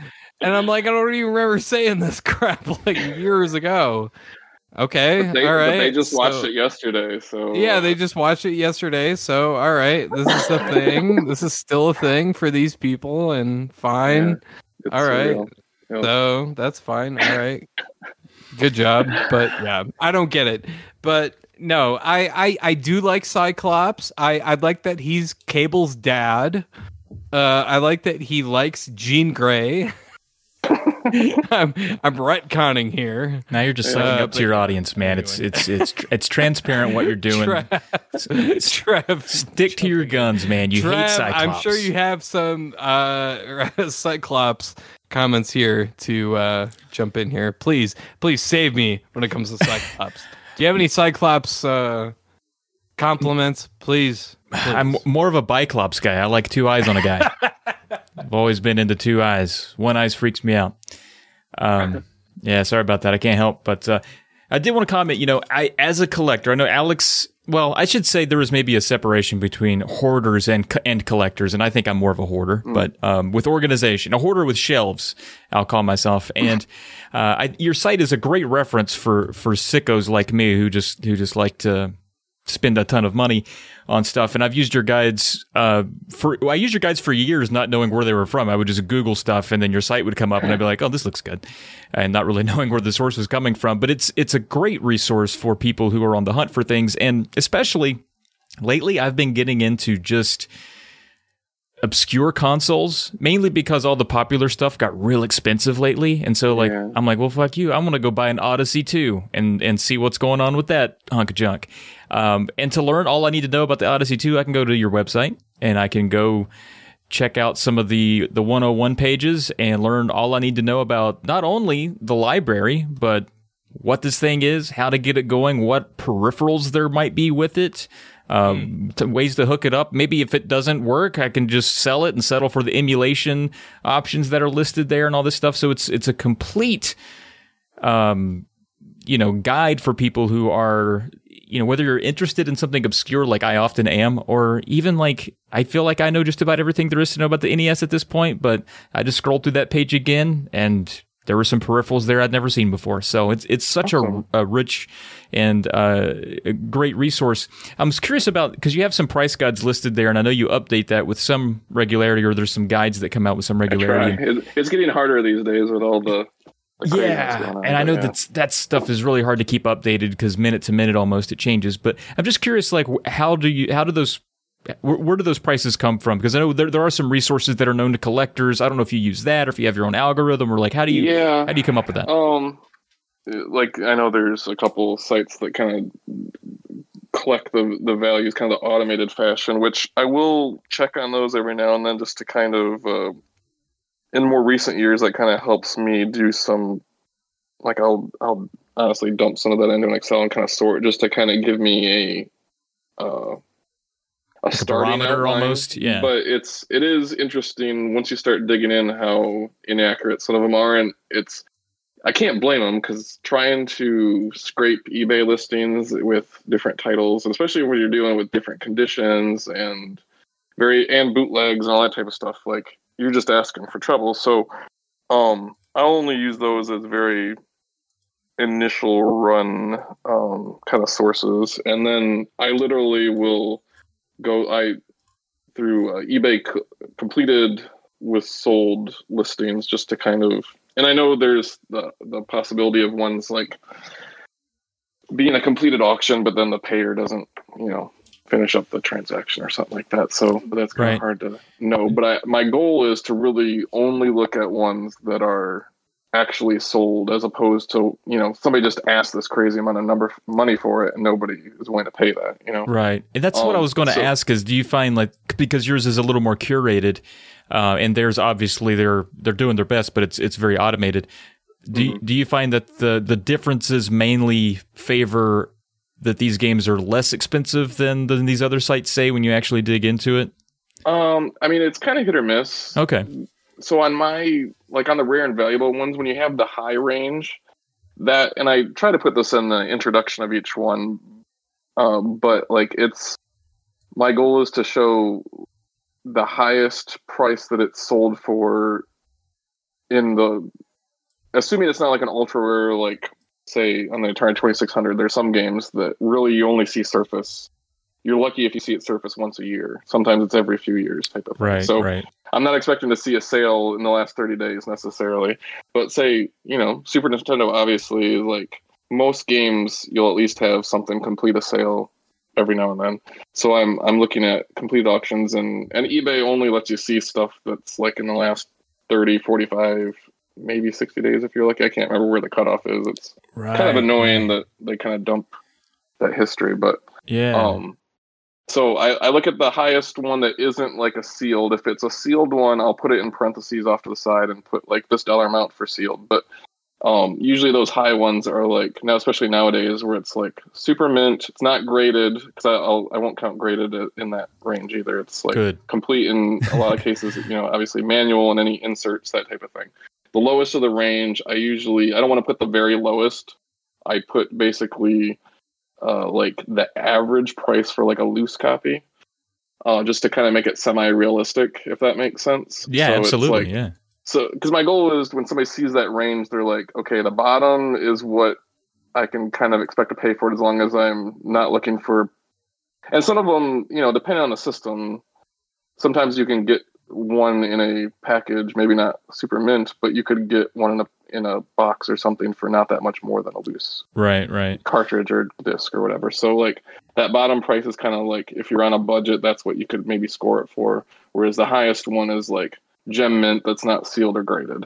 Right. And as a loose collector, I'm always looking at that. I don't even I don't even look at that other price you put. I look at that first price. Yeah, yeah. It's more of an, an aspirational, and especially now that the, I mean, this isn't me, but like, obviously, there's, especially over these last couple of years, it's becoming a thing where I've heard it likened to like the comic book collector. Not that I'm not, I'm not a comic book collector, but just kind of that thing of like pop culture collecting of like, you know, gem mint stuff that's like um and that's why you're seeing a lot of whether it's NES or Super Nintendo of like they're not necessarily rare games, but they're the iconic games, but super mint, you know, Mhm. and those are going for crazy amount of money Sure. now. So Yeah. Yeah. so that uh those kind of high prices it kind of plays to that market a little bit even though that's not my gig it's like i know there's people that are into that so Absolutely, yeah, and and for for these things that, that you're putting together, so I just I pulled one up. I'm looking at uh, rare and valuable uh, Sega Game Gear games here, and it, it, you have a disclaimer, you know, accurate as of May 2021. How long does it take you to put something like this together? Do you find that when you're done, you have to go back and, and double check the prices? I mean, you doing this in a day? I, And I- so I, I, I do that, uh, especially at least for the top ones. because that is especially if depending on my workflow, what I got going on in life, all that. Sometimes I'll there's a gap of like a month and a half, two months from when I very Mm. start the the thing, and I and in the process, I'm putting those initial price ranges in there, and then I you know because I need that ranking because I don't want to. There's nothing more annoying than starting to write like this whole three paragraph thing on something, and then you're like, oh crap, now it doesn't make the cut of the yeah, Oh. exactly. so you want that outline pretty pretty well done ahead of time. So you're doing all the writing and all that, and then and obviously, and this is where that whole thing of, comes in of like the the know it all person that comments afterwards. Well, like, actually, There he is. yeah, what are you talking about? That game goes for this much now. actually, So- uh, game so I ha- actually goes for you know, this as you're getting ready to hit, as you're getting ready to hit that publish button, you're like, okay, I'm gonna double check these again. And oh, this one, especially these days, you know, with pr- whether it's stimulation money or just the crazy collecting market, like sometimes there's games where you see it jump Mm. up. Uh, you know, another fifty bucks or hundred bucks or something like that. It's like okay, Sure. and I've had I've had to. Luckily, I haven't had too many where I that situation where all of a sudden like this game that I had a write up for is now you know five spots lower. But I have had ones that literally from the time I I uh, wrote one the first outline to when I'm getting ready to hit publish like jumps a couple spots you know in the list type of thing. Uh, so I do I do try to So when it comes to someone like, uh, for example, a uh, like Metal Jesus, and he has made Mhm. uh, multiple videos about this, he gets accused of. Uh, like he'll make a hidden gems video or something like that, and people say that it's his fault for raising the prices of those games. Uh, do, do, what's your opinion of that? Do you think that that's actually like a, a real a real thing?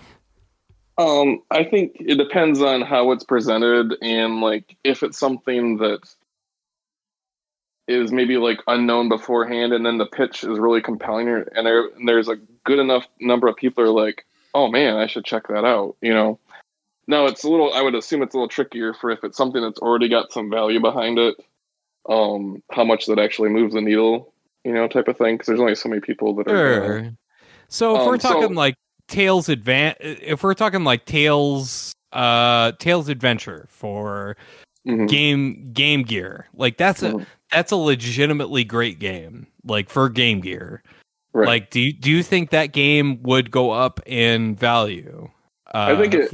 I I I think. See, there's certain games like that that I think, you know, because there's games like that. If there was diehard people from back in the day, you know, they're Hmm. enthusiastic about it, but it doesn't have, especially for a system like Game Gear, where it doesn't have like a huge following. But the YouTube world has changed the, the environment so much. It- I mean, it brings in a lot of younger demographic and uh, the people that wouldn't have like dug into it. I I wish I could see like the trends more of like say ages and what they're picking up and all that. You could kind of get a feel for it just from hearing people talk, but it'd be really cool to like see actual statistics and everything. Maybe that's just my geeky self, but um there is kind of that that that that people generations of people like transitioning into and exploring systems that are earlier than when they grew up type of thing. And but it's weird though with emulation and all that you can't help but wonder like are people really buying physical copies of these things on a whim based on somebody's reg but it is interesting even though it's easy to be skeptical that say somebody like metal jesus or yourself shifts a game but there are maybe it's not them in particular but i have heard cases after the fact of like i'm trying to think which one it was. Here let me look at my if you don't mind me. There was somebody what was i talking oh it was uh what's that shooter on the genesis? Uh truxton. I think it was truxton. And because that was a big uh kind of had the meme going of uh was it retro game room i think Or Game Sack maybe, or and after the fact. CGR. Yeah. I was because I had pointed out like a month or two ago that the value had actually gone down a lot because it was it used to be like say number five or four on my list of the Genesis ones of the most valuable. Please and it, tell like- me it's gone down. It has part of it. My reasoning was that they had there was that uh, it's a licensed reissue, but it it was reissued, and so there was a lot of opportunity to buy like this this new version of Truxton. So that was my take on it. But somebody else is chiming in like, oh, since Retro Game Room uh, shut down or whatever, and like, and that meme has died off. That that's part of it. And I'm like, okay, I mean, I guess so. But uh, you know, I, that was his that was his big thing that was his big thing was just like oh uh truxton is he memed a mediocre game into being like this big thing Yeah. So, So- you, you could argue that that helped push the. I mean, shooters in general have really kind of taken off as far as collecting goes. I mean, it's a very. No, it's let's let's do this with uh, the the phalanx guy. Let's let's do this with phalanx. You know, the game with the guy with the big beard on the cover, the old banjo guy. Yeah, we're we're we're, we're gonna turn that into a into a into a hidden gem, into a big. It's a perfectly fine game, but uh, it has no business going for any more than I don't know, fifteen bucks or something like that. But I'm, I'm gonna I'm gonna I'm gonna timestamp this and uh, I'm gonna start tracking the prices immediately. So. So I'm curious, are you like fully skeptical of that theory, or do you think there's a certain Uh, I think there's kind of sort of something to it. Yeah. Uh it's it, it I get I think you're right in that it does depend on the game. It depends on the age group it it it'll it'll apply to and all that sort of stuff. But uh yeah, it's it's it's it's tricky. I'm, I'm sure there there's probably like because I think it really has to do if there is any correlation, it's probably with like the super iconic uh, YouTubers. Not that you're not one, don't get me wrong, but like say the and and I'm talking about ones that I actually don't watch that much. Like I know there's a lot of you know, I mean. I guess I don't have to state that a lot of people watch it because doesn't uh, Angry Video Game Nerd doesn't have like millions. I actually don't. yeah though that, that, that's I, I get what you're saying but it's like Because some of them probably by like, because one that came up in the Master System was, I guess he did a an, an episode of the Elf Master System game, and uh, it is kind of a harder one to find. It's one. It was one of the last games made for the system, so there is a rarity to it. But uh, I guess that Elf video of his was fairly popular, and he uh, he made kind of a deal about it. So theoretically, like if somebody was a big fan of the channel and kind of wanted to like build a little collection. Maybe not every game that he talks about, but if there is one that kind of like struck a nerve with him. I, I legit claim ignorance to that because I Okay. did not know that that was a thing. But I legit did not know that was a thing. but I had Um, I had to put a theory out there. I'd say it probably only factors into like five ten percent. of. But it, it it can it can be that thing that maybe starts a snowball down a hill, I, know, yeah, I, I get and then that, it yeah. starts building more cultural relevance over time. It and that's what I, one thing I notice about a lot of the trends because after you study like what's worth a lot on a system over the course of like a decade or two, like you you see certain shifts of like because obviously when a game's just coming off of like it's a generation or two old, it's still the ones that are like um you know popular games so to speak and, and some niche ones like you know some rpgs or whatever but then as the the system gets you know 10 15 years old then you start getting some of these weird oddities starting to show up and bubble and it really and some of them are like rare but people didn't realize were rare until later. And i'm, I'm sure that changes more as like people like me and other youtuber and youtubers start you know bringing more information to light. But it really is like a surfacing of like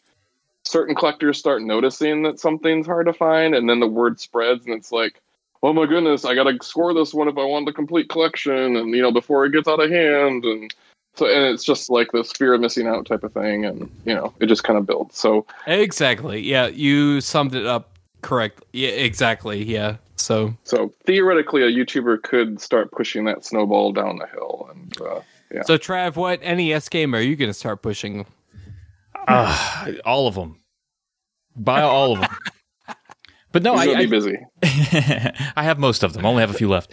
But I think uh, I think there's some truth to it, Alex, because you know I I watch your videos to find out what games to buy. So I mean that you're you, it does factor Bah! in. But I think I think it has to be uh, you know a collector has to watch it. I don't think anybody's going to see your video for the first time and be like, you know what I'm going to do? I'm going to go out and buy a physical copy of, of whatever game you were talking about earlier, Blitzkrieg Bop or whatever it was.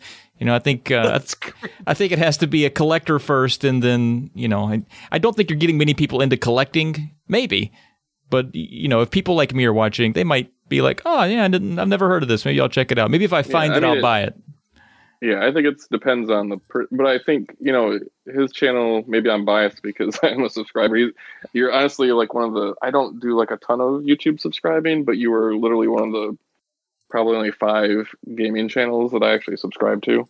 So if I am like whether I'm going through your archives or watching something new, like there's been a handful of times where it's like, you know, that's I even though I've heard of the game, like your pitch kind of like I think I might pick that one up, you know, type of thing. So I can't be the only one that kind of fits into that. It's just a matter of how widespread that is. And, Exactly. Yeah. uh, you know, Yep. I mean, that's the whole point, I guess, is uh, to share these things, and sometimes Well, when you share them, super people cool. buy Yeah. them. Yeah. I hope uh, I end up uh, recommending you something that you will regret for the rest of your life. No, I'm just kidding. There have been a few that I've wanted my money back from you on, but that's okay. That's okay. I'm kidding. Um, but yeah, I think you know we're about at an hour, Nick, and you have been an, a fantastic guest. I've learned a lot about uh, yeah the website. and all Appreciate this other stuff. Oh, okay. And just like that, it Oh is goodness. listener question time. This question is for all three of us. uh, it, the question comes from Jason uh, from the Patreon. He says, "Is there is uh, is there a game out there?" Where you know every minute little detail, but no one would ever care. The more forgettable the game, the better. To use me as an example, and me being uh, Jason, the the writer, I know everything there is to know about Wrath of the Black Manta. Oh man, I mean, the sadly, like the games that I was that in depth on were probably my earlier years. My memory is gonna be super fuzzy, but I'm also one of those types that the attention span just isn't quite there, and so like the the the number of games that I actually finish nowadays are relatively slim. So sadly, I don't. No think I worries. can, uh, yeah, sorry to disappoint. No worries. No, no, no, Trev. Do you have something that uh, where there's something where you know every detail? I don't know about every detail, but I'd say the game that I could uh, be, you know, the most I'm the most learned on would probably be the original Legend of Zelda. I've just played through it so much. when it comes to the map, I'm I'm I'm gonna tell you like, hey, where do I burn the bush? Yeah, I can get you there for sure. Yeah. Yeah. See, the tricky thing of the question was the one that nobody like Sonic Two. I I mean, that's one that I probably know know inside and out. But uh, I mean, I might not be able to draw a map out for you of every level, but uh, it's it is one of those games that it's like you just have that muscle memory and uh, um and then if I'm this probably doesn't fit into the answer, but like something other like, do you ever play? uh No, I'm not asking if you played the Super Nintendo version, but have you played the Sega Genesis or the Neo Geo version of uh, Super Baseball 2020? Oh yeah, yeah, hell yeah. Okay, so that one, that that was one of that was one that I had because you know, like when you're a kid, at least I'm assuming you're kind of like me, where you didn't have like a ton of games, but I was a baseball fan, and even though I had World Series baseball too, like there's something about Super Baseball 2020, and I just kind of got sucked up into that, and um, I probably don't know every detail, but it is strange how much I absorbed. That one, as weird as that one is, uh, so that one's probably got to be somewhere in that zone. Because that one has its own kind of like set of rules. It's not like all standard, uh, you know. But because you had uh, what is it? You uh, home runs are only like over center field or something, and then all the rest of it, like even the foul territory, it's all over glass, and like the ball can roll back down and all that type of stuff. So just all those little oddities, you know, that unless you've played it a decent amount, you're probably not. And I honestly have not played it. I don't know if I played it this year or I probably played it last year, but because last year was 2020, so I'm pretty sure I played it. But uh, uh, I did play Ken Griffey Junior baseball today, though, for what. Oh, you did. Yes. Okay. All right. And Yes. I was. It's been a while, and I was surprised on how fast those fastballs fly. Am I crazy? Oh that goodness. those are a little fast, right? Yeah, right on. Yeah, no, it's it's it's tough uh, to uh, get the bat around on those, and it is tough to uh, pick the right team, Mm, to okay. uh, the right lineup. To who, who if I, if you don't uh, mind me asking, who did you pick to I, uh, I did an all star game today. oh, right on. Okay. I tried doing the home run derby, and I don't know if I did something wrong, but it just made me watch Griffey hit home runs for a while, and I never got to play with after for a while. Is that did I do something wrong? no. That's hilarious. Okay. Is that a no, thing? I mean, no, it's not. I mean, it kind of is a thing, but it's not. Because I, I yeah. hit single player because I wasn't playing with anybody else, and then it just I just watched the computer play as Griffey, and he never got out, and I'm just sitting there watching. It's been a while since I played that one, but uh, I'm like, okay, I'm gonna reset this now. So, yeah. You're fine. You're fine. Right on, yeah. What about you, Alex? My pick is, of all things, uh, Roger Clemens MVP baseball for Game Boy, and uh, it's just one of those games you somehow end up with as a kid, and you just kind of make the best of it because it's not all that great of a game, and as a result, you just end up knowing like which for example like which player is supposed to emulate which real life player uh, there's no real teams or players here but i know all the dumb little quirks about the pitching uh, the batting the fielding and it's all completely useless and no one would ever care I, I think I'm one of like 20 people on Earth that own that game, and I I also still own the box and the book for some reason. But yeah, there you go. Good. Well, what a good note to go out on. We all got sold on a terrible baseball game for the Game Boy. Sorry. Thank you so much, Alex. Yeah, that, Uh, that's yeah, what I Nick, do. Thanks so much, man. Uh, everyone, please go check out racketboy.com. And thanks so much for taking the time to hang out with us for a little bit. Racketboy.com, hugely influential site. Everybody should go there and check it out. I'm very flattered. I appreciate it. All right, everyone. That's been another Drunk Friend podcast. As always, you can reach out to us with questions or comments at drunkfriendpodcast at gmail.com. We love hearing from you. We'll respond or read it here eventually. Just just wait till the holidays. We usually will get to it. please please head over to polymedianetwork.com if you want to hear more podcasts from us or our crew. We got Tales of the Lesser Medium, Petey's Power Hour, Polykill, which is more me, unfortunately, and Indie Quest if you're into indie games. Yeah, and uh, you know you don't have to wait for any old holiday. I mean, coming up, we've got uh, the Fourth of July, we got Labor Day. After that, you know, there's not a real holiday in the U.S. in August. It's my birthday. like- that's uh, Oh well, yeah, there you go. There you go. There you go. Yep, NES Friend Day. Excuse me. NES Friend Day, everybody. Woo!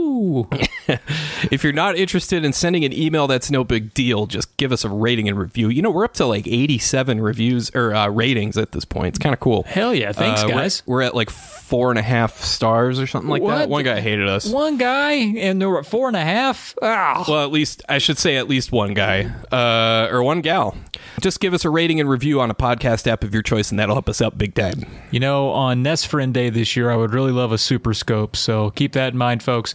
You can find us all on social media. On Twitter, I'm at Trav Plays Games. Alex, of course, he's over there. It's SNES Drunk, and you can follow Nick at Racket Boy. As always, the music you heard in the beginning you can hear right now and can hear right now was composed by our friend Coolor. The track you hear is called Electric Starbounce, and you can find a link to more of his music on the Buzzsprout podcast, podcast page. And shout out to Josh Leslie, as usual, for our thirst quenching logo. See, what I was doing is going at Instagram and looking up that. Uh, place that you recommended that uh, used gameplays i was going to see if they had a super scope by any chance see if uh, see if they had something, but uh, it doesn't look like they do, Bummer. Well, be sure which to is a bummer. That is. Be sure to catch us all on YouTube anyway, and thanks for listening. Yeah, and we hope you have a great rest of your day.